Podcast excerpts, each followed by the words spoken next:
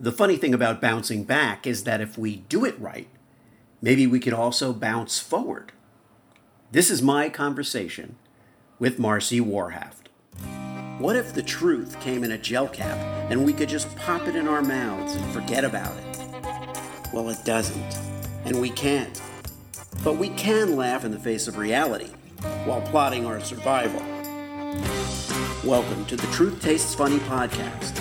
I am your host, Hersh Rephun, and if my guests can handle the truth, so can you. Open wide, folks. Here it comes.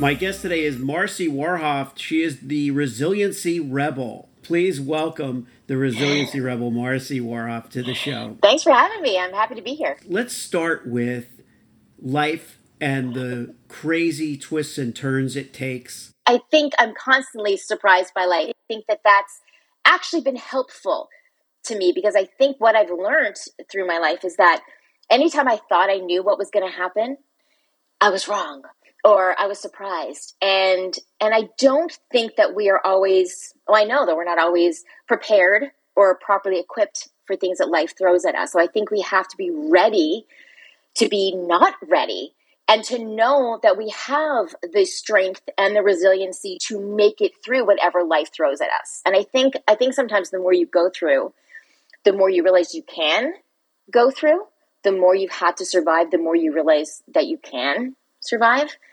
And so for me right now, I've been through a lot. I continue to go through a lot, but I also know that I've learned things along the way that help me get through things. And through that, through my experiences, I help other people. So uh, with my coaching, my resiliency coaching, I, I'm the resiliency rebel because I think we live in an age where there's a lot of what's been called toxic positivity. And I think that we really rely on cliches and I hate them.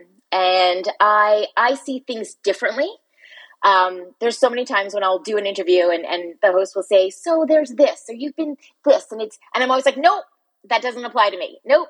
And and I, I tear down the cliches. I tear down expectations. I, I tear down things that we've been told that don't work. And I and I share what works for me, and I do it in a different way. Right. Well, you have this fit versus fiction body image concept, right? What is what does that what does that mean? So that so Fit versus Fiction I started way back in 2007 and it's evolved since then. So that I started when I had been through decades of dealing with body image issues and a very serious eating disorder that really controlled my life uh, and destroyed my life for so many years. And then I went into recovery. And when I came out of it, I remember thinking, okay, I never want to think about body image stuff again. And quickly realized that unless I moved to some remote island where there were no people, it was impossible. Plus, I had two very young children at the time, and I was really upset with the messages they were getting at school about health. It was all about weight. And they were confusing being healthy with looking healthy. And so I started speaking out about that. And I was somebody, I mean, this was before social media was even a thing. I mean, Facebook was just starting. And so I would literally see something on the news that I found was detrimental to kids' health and self esteem and body image. And I would call a station or send an email. Um, and I would be invited onto the show or to share my opinion because people weren't speaking about it the way they are now. There was no body positivity, there, there was none of that was around. Uh, and I went to my kid's principal and I said, I don't like what, what they're being taught. And he was great at the time. He's like, come in and teach something else. And that's how it started. I started with me speaking to one group, and then it was word of mouth. A mother heard about this, another teacher heard about that. And then I developed this program, and I went in and, and spoke with kids from, starting with grade four, and then I was asked to speak with first graders all the way through to university. Well, kids will, having kids will definitely set off a, a light bulb as, because as a parent, that's where your line is. You know, it's like you can tolerate a lot of things that what, what, what we go through as adults, but when we see our kids being taught a certain thing or facing certain challenges, that sometimes motivates us to act. Um, but for you as a human being, when did you realize something was wrong and you had to change whatever was going on in your life? Like, what was that breaking point or turning point? there were so many. I mean, for me, I mean, you're talking to somebody who's had I, I've dealt with what a therapist once referred to as traumatic overload. I mean, I've had trauma after trauma after trauma. And my trauma started when I was 17 years old. And uh, I will say my body image issues started at 17 when my older brother died. And my my father had been out of the picture for years, and um, I was incredibly close with my brother, and he was everything to me. And I was um, 17, and he was 21 when he got sick and he died, and my whole life changed. And I was had been this really confident, feisty, outspoken kid, and I felt like I could do anything. And all of a sudden, when Billy died, I thought first I thought well, the world's terrifying. Like, I'm not safe. I thought the world was safe. And if this happened, then I'm not safe. And then the other part was I thought I can't control anything. So the only thing I felt that I could control was myself, my body, how much I exercised, what I ate. So it gave me a false sense of a bit of security. And then the third thing was I didn't believe that I deserved to be here instead of him. I thought the world deserved him more than me. And I felt, God, if I was going to be here instead of him, I had to earn my spot. I had to not just be average. I had to be spectacular, and I didn't feel spectacular. And at 17 years old, even back in the 80s, that meant okay, if I can't be, you know, funny enough or smart enough or interesting enough, well, I'll try to be pretty enough. And at, as a teenager, I felt, well, that means skinny enough. And so my entire purpose, instead of wanting to take over the world and do good things and, and follow my dreams, my only dream was to make myself as small as possible and that that took over for decades. So what was your what what made you think though that you you weren't funny or smart enough or that there were things other than looks and an outward appearance that you couldn't accomplish? You're trying to find logic in eating disorders and there is none because I will tell you I was lucky enough yeah. that despite the fact that my father left my mother was incredible. I mean she did everything right and I was incredibly close with her and and when I would tell her that, you know, I wish it was me instead of Billy, because I used to say to her, well, because I have an older sister. And I thought, well, if it had been me, then she'd still have a daughter and a son. Whereas without, you know, without him, and she'd say, but I wouldn't have my Marci. And what would I do without my Marci? And so, and she would tell me all the time that I had a voice and a right to use it and that what I said was important. So she did all the right things. I was getting all the right messages. It's just it was too much for me. I mean, my whole world was just it, it crashed, and there was nothing anybody could say yeah. that would that would change that. What did what did Billy die of? So he had been born with a hereditary liver disease called Wilson's disease. That at the time, I mean, it's still pretty rare, um, but it, it, this is the '80s, so it wasn't something that anyone really had heard of.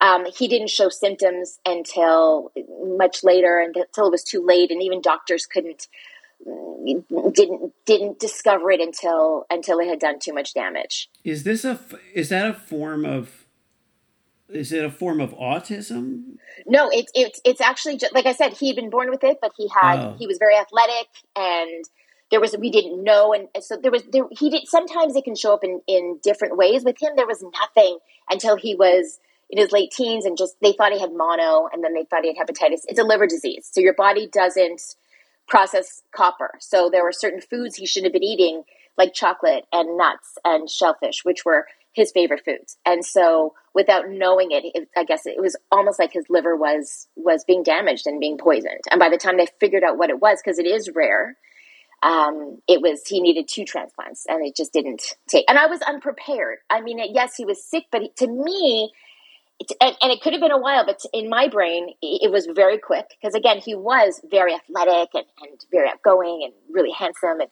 strong. Uh, I was literally in the middle of writing my final English exam for high school when my vice principal came in and came to my desk and gathered my papers and told me to follow him.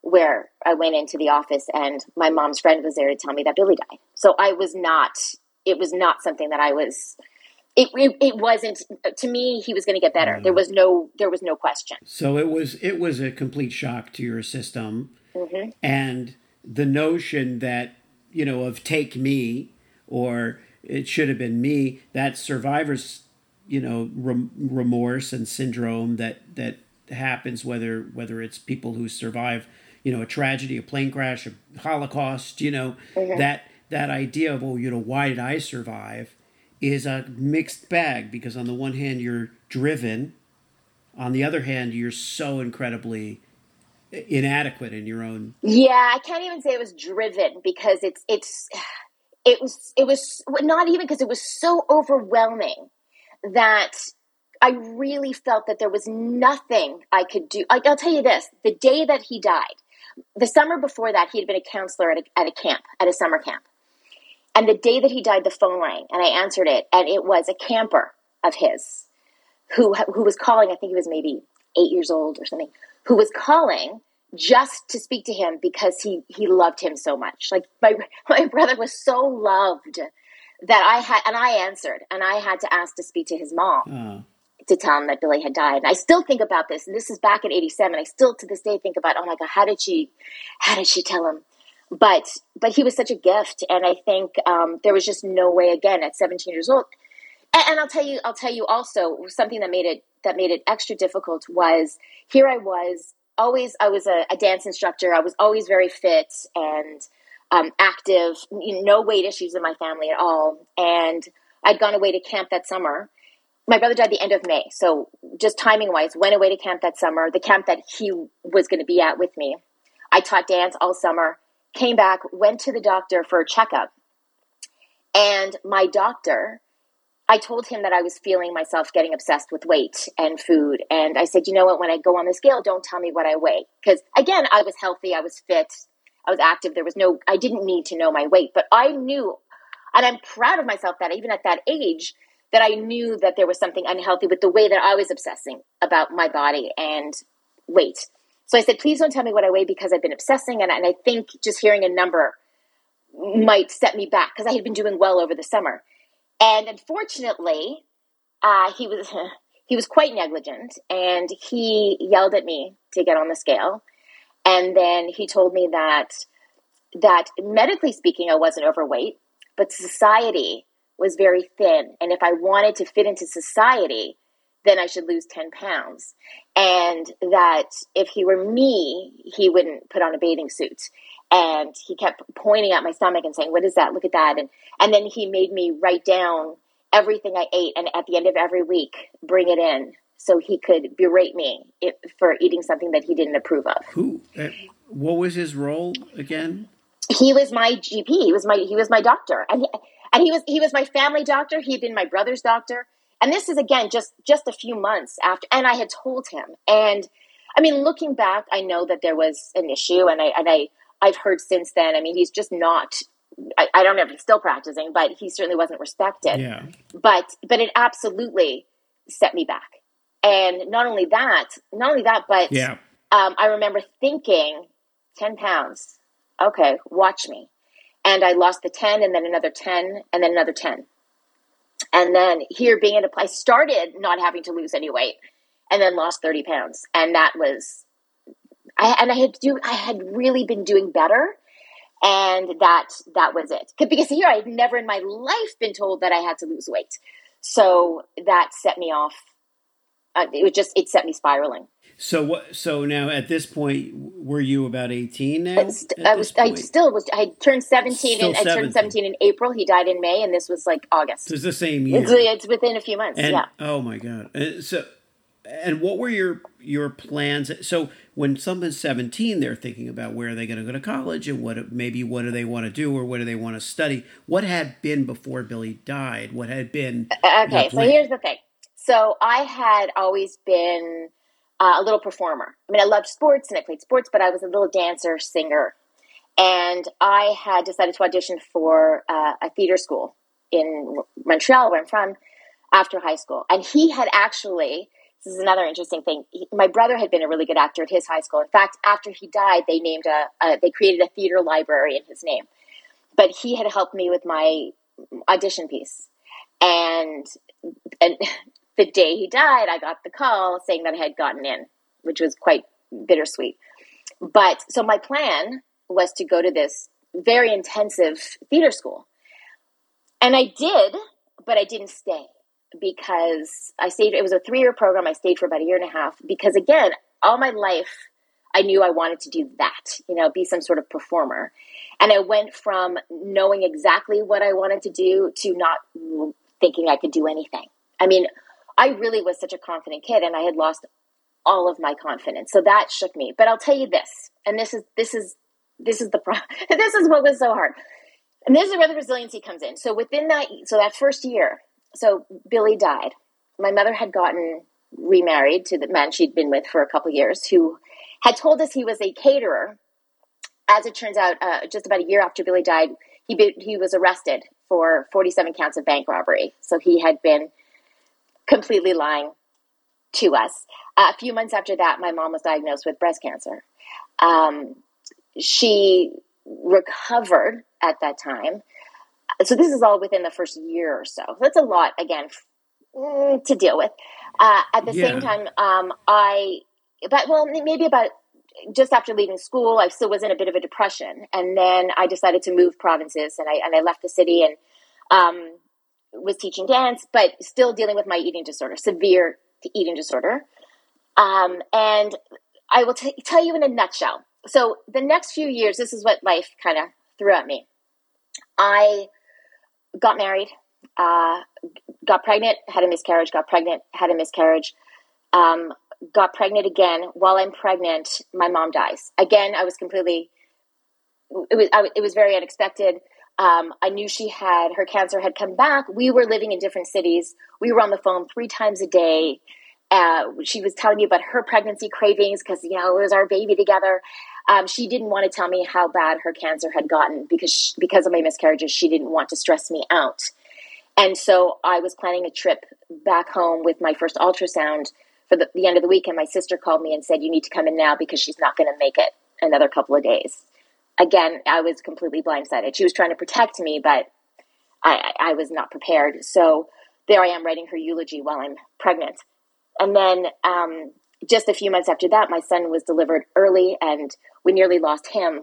And then uh, a year after that, I got pregnant again. This time I got a bizarre illness that wasn't related to the pregnancy. However, took them a while to figure it out. I ended up spending two months in the hospital with kidney failure and respiratory failure. Um, was given a 25% chance of surviving, lost that baby, fought to survive for the 16 month old I had at home um, had to learn how to walk again, talk again, breathe again on my own. Did, and then um, ended up getting pregnant again, having a second miracle baby. At this point, um, my marriage took a turn, and it's all in a, the book that I released last year. But I will just say that um, my partner wasn't what I thought. Um, I was not in a great frame of mind, and I ended up living a double life that had me it, it, it, well, before we, gonna, before we get yeah. in, if if I can interrupt you for a second because I, I don't want to I know where we're going next and I and I'm, it's fascinating but I don't want to yeah. lose this one string that we're on which is that you through all through the miscarriages and the struggles and losing your mom there was a determination that you had to have children. So is there is there something you can talk about about that period? Because recovering from having a miscarriage would be enough of a of not a deterrent but at least a, a delay. There would be a sense of i have to get better or we're going to wait a year right. or we're going to wait six months or how how rapid wa- was this period where you were trying to have children it's not that i it's not that I, you know I have friends, a couple of friends who they knew when they were little that they always wanted to be a mom, and it's not that wasn't really it for me. I think I actually remember thinking, "Can I do it? Am I too selfish?" I like I didn't know, and then it's almost like I woke up one day and was like, "No, I need to have a baby." but I think I had such an incredible relationship with my mother, um, and I loved seeing my mother's relationship with my brother that I wanted that experience with my own kids. I wanted to share some of what she did with me with them, and um, so with, after the first miscarriage, it was pretty quick that I that we got pregnant again. Um, and then when I got pregnant with my son, um, yeah, I mean, it's tough because it's tough because I didn't, I never would have imagined being a mother without my mother. Like I never, I was, first of all, I was the baby of the family. I was the youngest of three. So it's not like I babysat. You know, I never, I didn't know what I was doing at all. So I never imagined that I would be a mom without my mom. And I didn't have a father, so it was really I didn't know what to do. Um, but yeah, there was something. I don't know. I just I knew I and it's funny because I knew I was going to have boys, and there was something I I really loved the relationship my mother had with my brother. I I, I loved it. So, I loved it so much. I can't even tell you. I think part of it, actually, I mean, I loved my my relationship, but I think there was part of me that thought. I, if I didn't have that relationship with my daughter, I think it would be tough. So I didn't have that, like, I need to have a girl. But I loved the relationship my mother had with my brother. So I really was looking forward to having. Sure. And then when I lost and then when I got pregnant again, and I, I don't know, there was something about because it's true. Like after almost losing my older son, I still, I still wanted another. I don't know if it's just resiliency or yeah. just I just wanted it, and I'm stubborn as hell. But I got pregnant, and then when I lost that, this, that was the thing. So when we lost, when we lost the the my son Jackson, I was about five and a half months along, and and that was that was really hard. And I did have doctors say don't do it again. Like I said, can I get pregnant again? I wanted brothers. I just I wanted brothers, and uh, and I knew I, I just knew I had another one. And the doctors were like, again, medically speaking, there was no reason. They were all kind of they just happened for different reasons. Right. You weren't high risk by right. nature. So so their thing was why put yourself through possible trauma again? Why why do that? But one of my doctors said but you can. Like, he's like, I can't. He was great. He's like, I can't promise that it's going to be okay, but there's no definitive proof that it won't be. And I knew, I knew I wanted, I knew I wanted my second. And and so we got pregnant very quickly. I mean, when I think about it, I got out of the hospital when I mean I had multiple surgeries and a tracheostomy, and I got out of the hospital. It was 2000, maybe April of 2000, and my son was born in September of 2001 so there really wasn't i didn't really really didn't give myself a, a, lot of time to recover but and that pregnancy was great. So although right after you know i did reconnect with my father and then he died but but i i just knew i had two i just knew i had two boys and i just was gonna have them no matter what. Yeah. i don't know. Yeah. Okay. So now so now you you had your first what's your oldest son's name? I don't really want to. I, I, yeah, oh no, yeah. that's okay. Not that's that it's okay. hard to find out, but that's yeah. up to you. I just sometimes don't want to not not use the person's name and feel like I'm talking about them like right. they're some kind of abstract yeah. thing. But that's yeah. I mean, they're that's super supportive. Fine. I just so you're yeah. So you're okay. So you have your older son. You have another miscarriage another you, more than yeah, it was two know. miscarriages. Then I had my son. Then I had the stillborn, and then I and then I had another baby. Okay, and then you have it. Then you have a second son. Um, okay, and now you can pick up where you where you left off. So your so your marriage though comes apart. I, it, you that, know what? Right? It would have been easier if it came or, apart. It's it's it's my marriage, and I don't even. I like to save some for people to a lot of it for people to read in the book because it, it I don't want to divulge too much. Sure. But I will say it took me by surprise. I think um, my husband, who had been, and I will always say, absolutely fantastic when I was sick, uh, incredibly uh, amazing when I was sick in, in the hospital. Uh, and I will always say that. And we're still amicable. But he surprised me and wanted to open up our marriage. And this had been something he'd brought up before that I said no to. But at this point, it was really, I, I looking back, uh, I know again, I was still dealing with my eating disorder through everything, feeling quite, I always say I was almost hyper focused on my body while feeling quite disconnected from it. Uh, I even remember when I was in the hospital and I had been pregnant, like five and a half months pregnant, and then lost the baby. I didn't even understand my body because it was, I was in the hospital for so long. I should have been much smaller, but I had been pregnant. I didn't, I didn't, I just, I couldn't connect yeah. with my body. So here he wanted to share me and i was feeling by that. And i was hurt by that. Not that you want to feel like your partner's possessive but you have to remember also i didn't have my mother. I didn't have my brother. At, at, i didn't have my father. At the time my sister and i were estranged. So it was just me. We didn't grow up with cousins or aunts or uncles or anything. Not grandparents. So it was just me and him.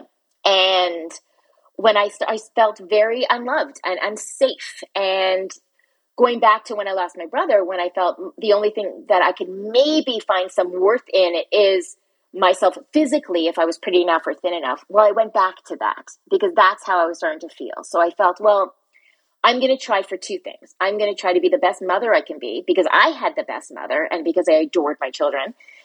And I'm also going to try to find self worth through my body. And so I, I always say I, I confused being sexual with being sexualized. Because I always had a good attitude about sex and being sexual, but I, I slipped into this role of allowing myself to be sexualized and that became very very unhealthy.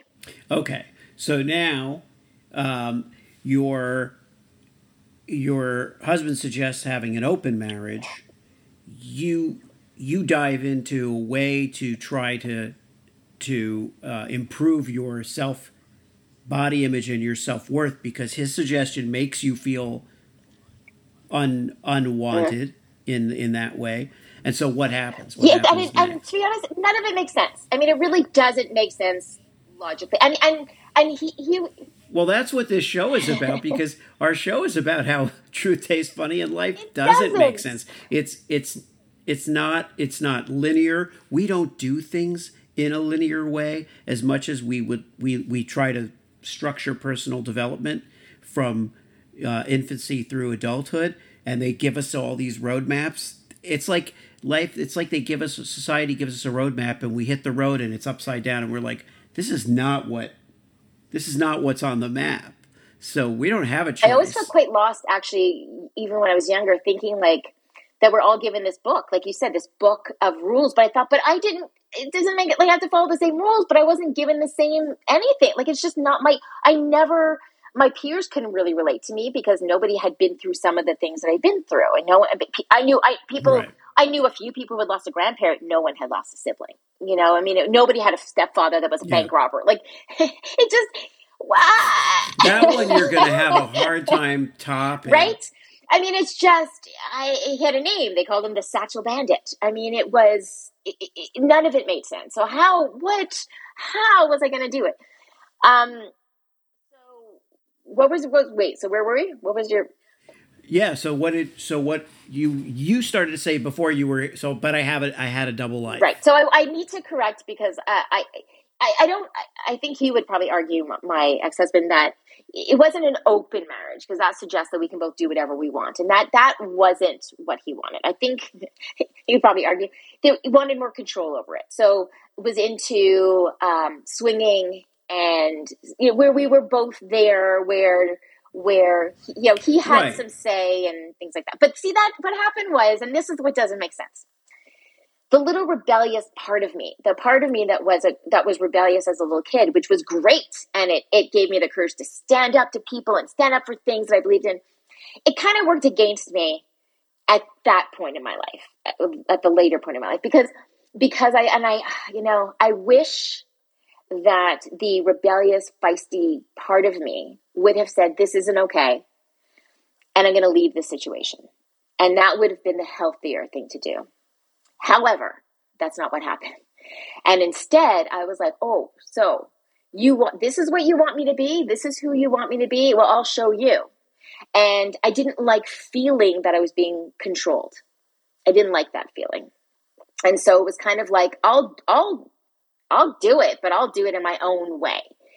And that really was not the healthiest thing for me to do. And so the the idea of the double life was where as I said, I was on one hand trying to be the best mom I could be. And I'm I mean, I was not the the cool mom growing up. I was like the overprotective mom, you know, the one that made the kids wear the helmets and that you know, uh-huh. knew where they were every minute. And and I was making the the scavenger hunts for their friends and obstacle courses at the park and like just I was really I wanted F because I also my mother had died young, my brother died young, I almost died.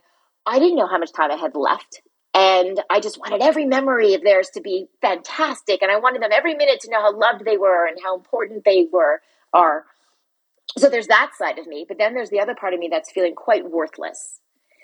because a no matter how much i tried i still didn't feel like i could be good enough as anything as a wife as a mother as a person so when i did find that i was getting attention from men i thought okay so that became ah uh, that was everything. Like i thought okay like that's that's where i'll be okay. That's where i'll earn my worth. And so it would literally be where well there were a few things. So i did i did at one point start stripping.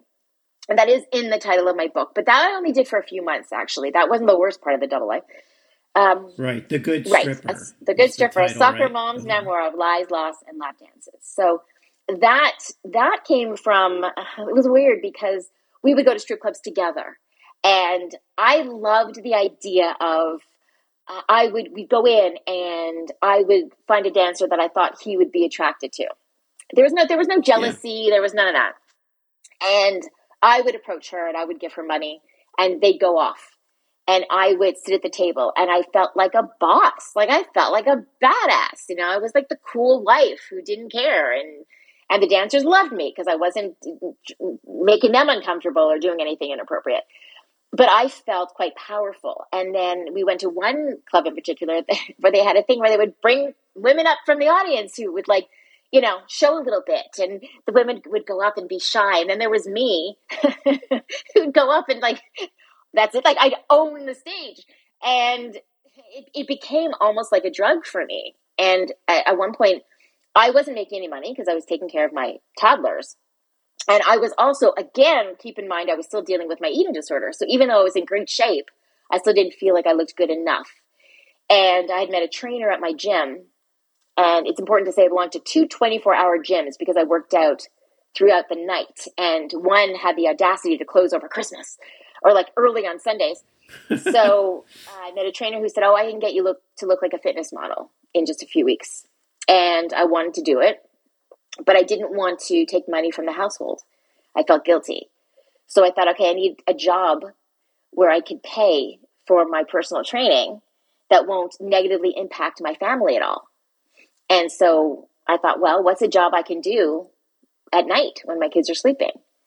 And so I would be with them during the day and put them to sleep. And then I would drive to the club and then I would dance. And I was the only dancer with a protein shake in my locker because I didn't have a sip of alcohol and I would dance and then I would come home. I would change. I would go to the gym, uh, the 24 hour grocery store and get home and take a shower and be up with my kids. And I could go a couple of days without sleeping. I was going to ask your did you realize that what you're doing was kind of manic? I knew it. I knew it. I, I did think like, oh my god, the moms at school must think I'm on something because I, I, I, and and people would say, oh my god, you're so motivated. You go to the gym at three in the morning, and I'm like, and I knew it's it's not it's it's crazy, but but it was my reality, and I and I needed to do that. I mean, look, the pressure. If you're already dealing with body image issues, and you know that on Saturday night you're going to go with your husband to a club and you're going to get naked, you want to look good so, or if you're going to go on stage, you're going to, and people, you know, you're going to ask for money. You got to look. So it was this constant pressure. Um, so I had to keep working out and I had to keep, you know, my weight at a certain place. And it was, I mean, it was, uh, it, there was nothing good about it. The only thing is, I will say that with the dancing, it, there was, I always loved to dance. I still love to dance. And so being yeah. on stage, that to me was fun. Being off stage and having to ask people well, for money, I did not enjoy that. Yeah, there were there were elements that were good. There was there was health, fitness, well, right? In the well, service of a fitness. Well, in a fitness reg- regimen, you were in your mind. I'm talking. I'm saying there were elements that felt healthy, right? That yeah you weren't feeling like you were descending down some rabbit hole. There, well, there were times, but yes, it it. But that's that's the problem when you when you deal with a disorder like I did with the, the eating disorder and things like that. Is that eh, you're also dealing with a society that's telling you it's okay. Like I said, when I'm going to the gym at four in the morning right. after not having slept, and people are going, "Why you're so motivated?" That's that's society. That's that's uh, giving kudos to really unhealthy behavior. I mean, eating disorders are the only disorders that society cheers on, and that's the problem. And so, yeah. uh, but yes, of course. I mean, my trainer used to say to me, "Don't listen to to friends or family or doctors who tell you that it's too extreme because they're just jealous." So that's what I kind of went by. I mean, yeah, I loved doing something that was different than everybody else. I loved exercising more and eating less, and because it made me feel special, and it made me feel like I was doing something special. So yeah. it is, and when people are complimenting you, I mean, it is easy to feel like you're doing the. I just, I got to a point where I thought sleep? Like that's what? That's la- lazy people sleep. Why would i need to sleep? There's all these hours i could be being productive. What is that? Sleep is right like it makes sense. But not realizing that not sleeping and not eating it's that was just making me sicker. But it was so so just to say the dancing though mean that was that was not great uh, obviously but then it was it, it, the, the the real double life and the, the the part that i struggled with for so many years after wasn't so much the dancing as it was the the when i say i kind of went rogue in in the sense that my husband really wanted to be a part of everything I was doing, and I was like, "You're not going to control me," and I went into this kind of promiscuity type of thing for a while, where somebody would show me attention, and you know, I, I, I wasn't that tough to become friends with. So there was that, and that, and that that put me at risk in so many ways, it, mentally, emotionally, physically, and then even when I got out of it, it was dealing with the shame from that that kept that kept me back uh, for so many years. So ultimately, you you ended up experiencing shame in one way as a teenager and carrying that through to adulthood, where in a really backward way you ended up in that mm-hmm. same place, absolutely feeling shamed, mm-hmm. feeling mm-hmm. unworthy, and feeling wrong. Uh, absolutely, and I and I always say I used food and sex in the same. I abused myself with food and with sex, and and it's very connected. And so, what what was the next uh, revelation and and? So I'll say uh, uh, the the thing that uh, it's level. So and I won't get into this too much because it's a hell of a chapter in my book, but I did have a rude awakening one morning. It was, I had an experience that really shook me and, and made me realize what I was doing was horrible and that I was affecting other people. I knew at this point that I was doing bad things to myself, uh, but I felt that I deserved it. And I kept doing bad things because I felt I had to prove to myself how bad a person I was. That's where the shame was. So I'm so bad that I'm, I'm, you know, doing this, I'm going to keep doing it just to prove how bad I am, which was terrible. But I didn't realize that I was hurting other people. I deserved whatever happened to me, but no one else did. And and it, I be, I came face to face with that when I was confronted by a few people that I had harmed, and that was too much for me. I felt horrible, and I knew immediately I had to stop everything that I was doing. And I told my husband that, and you know, I don't think he was thrilled, but we eventually we did stop everything, and that was the the catalyst to me getting healthy. I went into treatment for my eating disorder. Um, I'd been on medication for chronic pain from my surgeries, and I got off that, and uh, I just completely overhauled my life, which was great. However, I still hadn't dealt with the shame, and I was still I had all these secrets. So nobody knew I had danced except people who had seen me you know, most people didn't know about the the the way I had been sexualized. And so for the rest of my life, until a few years ago, I was carrying that with me. So here I'm raising two children, terrified they're going to find out. And I'd become quite um, a recognized expert in body image and self esteem. So I was on TV and I was on the radio and I was in the paper. And here I was afraid that somebody, every time I did anything, anything that was in the public, I was afraid somebody would call somebody and be like, "Oh, you think she's a good person, but this is the truth." And and I was I was really I was terrified of the truth coming out, mostly for my kids, to be honest. I, I really was terrified that it would it would hurt them. But I carried that with me for and I, it also because I had so much shame. I still wasn't in a great marriage. It wasn't terrible, but it wasn't great, and I still didn't feel loved. And I, but I, part of me still felt like I deserved that, that I should be happy for whatever I can get because I was still carrying that shame. So it wasn't until a few years later, and I, so I so once I left that situation, it was still over ten years later that I said, no, no, no, wait, I I do deserve to be happy because I I stopped doing my workshops because I felt like I was being hypocritical. I felt like here I'm teaching people how to be confident with themselves and and love themselves, and I didn't feel that way about myself anymore, and I needed to make some big changes. The the cycle that you're talking about makes sense in the in a way because you're not trying to escape your life as a whole. You're trying to round out your life, or your husband's trying to add to your relationship or redefine your your boundaries of your relationship. But you're you're doing all this in the context of being mm-hmm. a mom and raising your young sons, and you're not escaping motherhood, mm-hmm. but you're escaping your mm-hmm. reality and trying to fold it into another reality, into an alternate reality, thinking you can right. balance the two. And then you realize no. you can't and you and you go the other direction, you go the, the direction of, of fitness and health, but you can't be fully satisfied selling yourself as an expert on health if you're carrying around this guilt and fear and shame that you still have it that some of it's new and That's right because I couldn't I couldn't like compartmentalize it the way the way that some people can. It wasn't. Yeah. It would be great if it could be like I was this by day and this by night, but it, I was Marci the whole time. I mean, that's the thing. So I couldn't escape that. I couldn't flip a switch and then be the next yeah. person. And so I had I carried that, and and I started to. I really almost crashed again, where I felt like I was right back to when I was 17 years old. I felt like I didn't deserve to be here. I really did. I mean, there was a time when my kids were teenagers now and I would drive them to school and on the way back, contemplate driving my car into the overpass, thinking that maybe they'd be better off without me, thinking that I didn't deserve to be taking up the resources and space on the planet. Like it was that bad. Uh, and so I, I, I, had to fight my way back from that. Um, and it was this weird encounter I had with a stranger at the grocery store who had seen me there before. And, and I was in a very bad place. And she made a comment about how i always have this light in my eyes. And i'm like who is she talking about? What?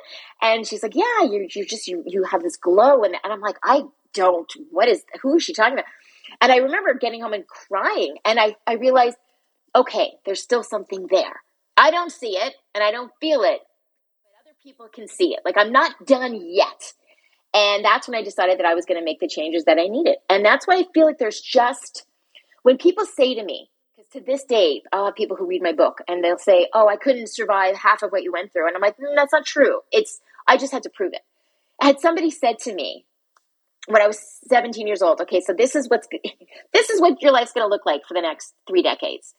I wouldn't have been like, "All right, it'll be tough, but I'll do it." I would have said, "Nope, I don't want it. I can't do it. I'm not doing." There's no way but I had no choice. And I think that there is there is this resiliency in us. There is this strength in us that we don't even realize. And and I credit mine to my mother and my brother. I, I believe if I didn't have the that foundation at the beginning, and I had it at the very beginning, and I didn't have it for long enough, but I think that that that was in me. Even when I when I thought the spark was gone, it was still there. And so I just had to have the the willingness and the strength and the belief to fan it to get it started again. And that's what I did. But I was in my late 40s when that happened. And it, it meant leaving my marriage. And, and what it what it meant after a couple of years of that was deciding to write my book and deciding to let my secrets out. I mean, I was turning 50 and I still was having I still had secrets. I would meet people and think, how much should I tell them? When do I tell them? You know, I'm still afraid that my kids were going to find out. And I'm like, I don't want to get to the end of my life and feel like I couldn't be fully me and feel like like I was holding myself back from with fear. And then I said, you know what, that's it. Like I don't care what happens. I am I am telling everything so I don't have to worry about someone trying to shame me because I, I I didn't feel shame anymore. Yeah, and that's and and and what's what's funny about that is that you feel like it kind of took you till to 50 to to get all that out there and be comfortable enough to put all that out there, but I think that's pretty much what it takes. Like the more people I talk to, the more I'm realizing that we're not because I include myself in some ways. I haven't still haven't figured out everything, but I feel like I definitely relate to that idea of, you know, because I would be like, am I a comedian? Am I an artist? Or am I a, uh, an executive or a business owner? And can I be both? And if I'm which is my superpower, what's my superpower, and all that stuff where you're you haven't really figured it all out, and you don't really want to say one thing or the other. You just kind of want to live your life and be that thing. Maybe it's just being a parent or a husband or maybe as you know it could be any one thing that you pick to really be mm. good at. And you're like okay. But the other thing is this unworthiness factor which i hear a lot from people i didn't feel i was worthy of the resources mm-hmm. i heard that from uh, veterans you know mm-hmm. war veterans that don't feel they're worthy of the mm-hmm.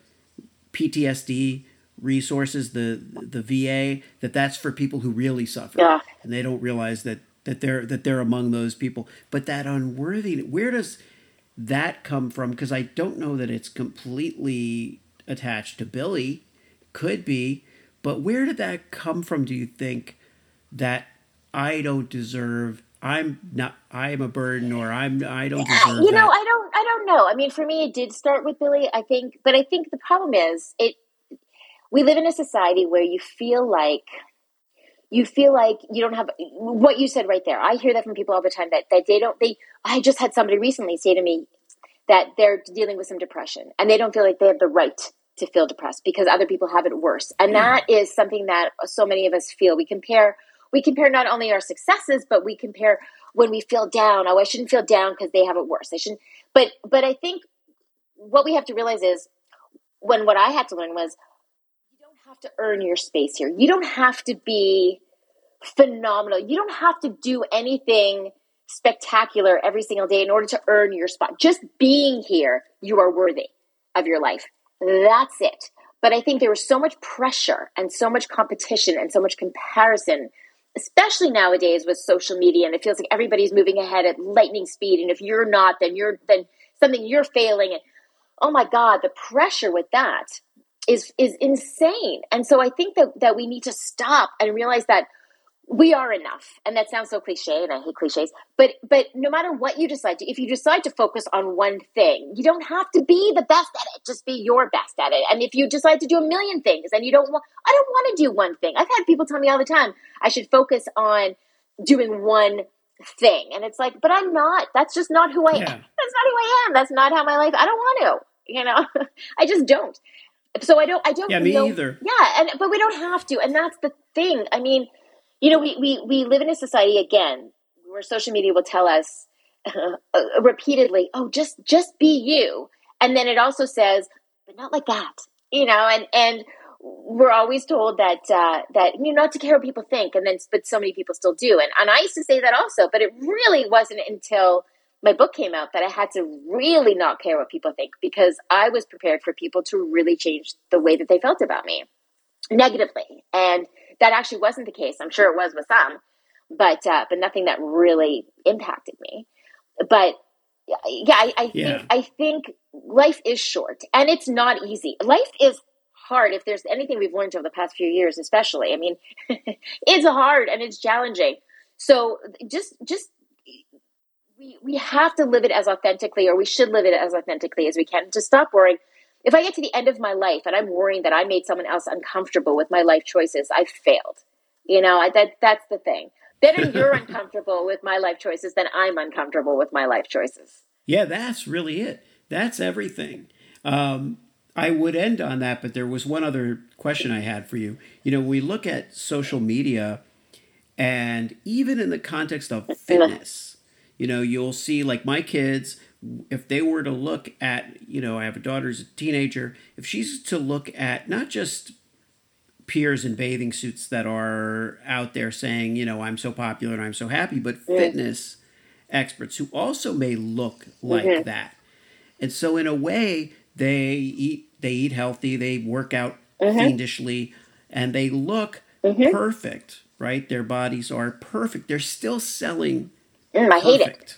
I have more of an issue with You know? with the fitness industry. I was it worked in the fitness industry for years. I was a fitness instructor, I was a personal trainer, I was a boot camp instructor, and then I left the industry because I hated the message that it sold. It was not about physical fitness; it was about physical appearance. And and I and I find that that is the most dangerous right now. And it's funny because you said they work out fiendishly and they eat healthy. Mm, I don't know. I would question that. You can't. You don't know how they eat. I know when I was bodybuilding and I was working with the trainer, people would think I was eating healthy. No, I wasn't. I was starving myself. That's not healthy. So, Right. so, so now I'm I'm heavier. Um, I'm active. I eat whatever, and I think that that's healthier. So I, I think absolutely the the the message of a body, a fit body looks a certain way is is so damaging. And I have a lot of, of disdain for the fitness industry for promoting that ideal. And I and I there are a lot of different fitness instructors and organizations that are really fighting against that and are showing different bodies. Because a fit body truly can come in different shapes and sizes and you cannot tell how fit or healthy someone is by how they look.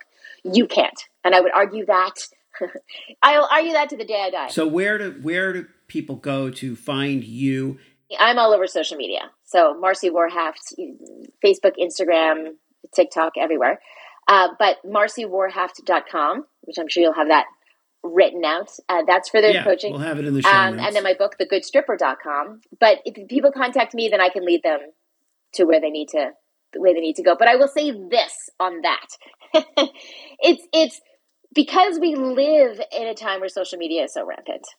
We can choose what we see. Not all the time because stuff gets onto our feed that we can't control. But if you want to find stuff that's going to make you feel bad about yourself, it's very easy to find. There are tons of, of creators and different different um, people and things that we can look at that make us feel lousy. But the flip side of that is if you want to find the healthier content, the more positive content, you can find that too.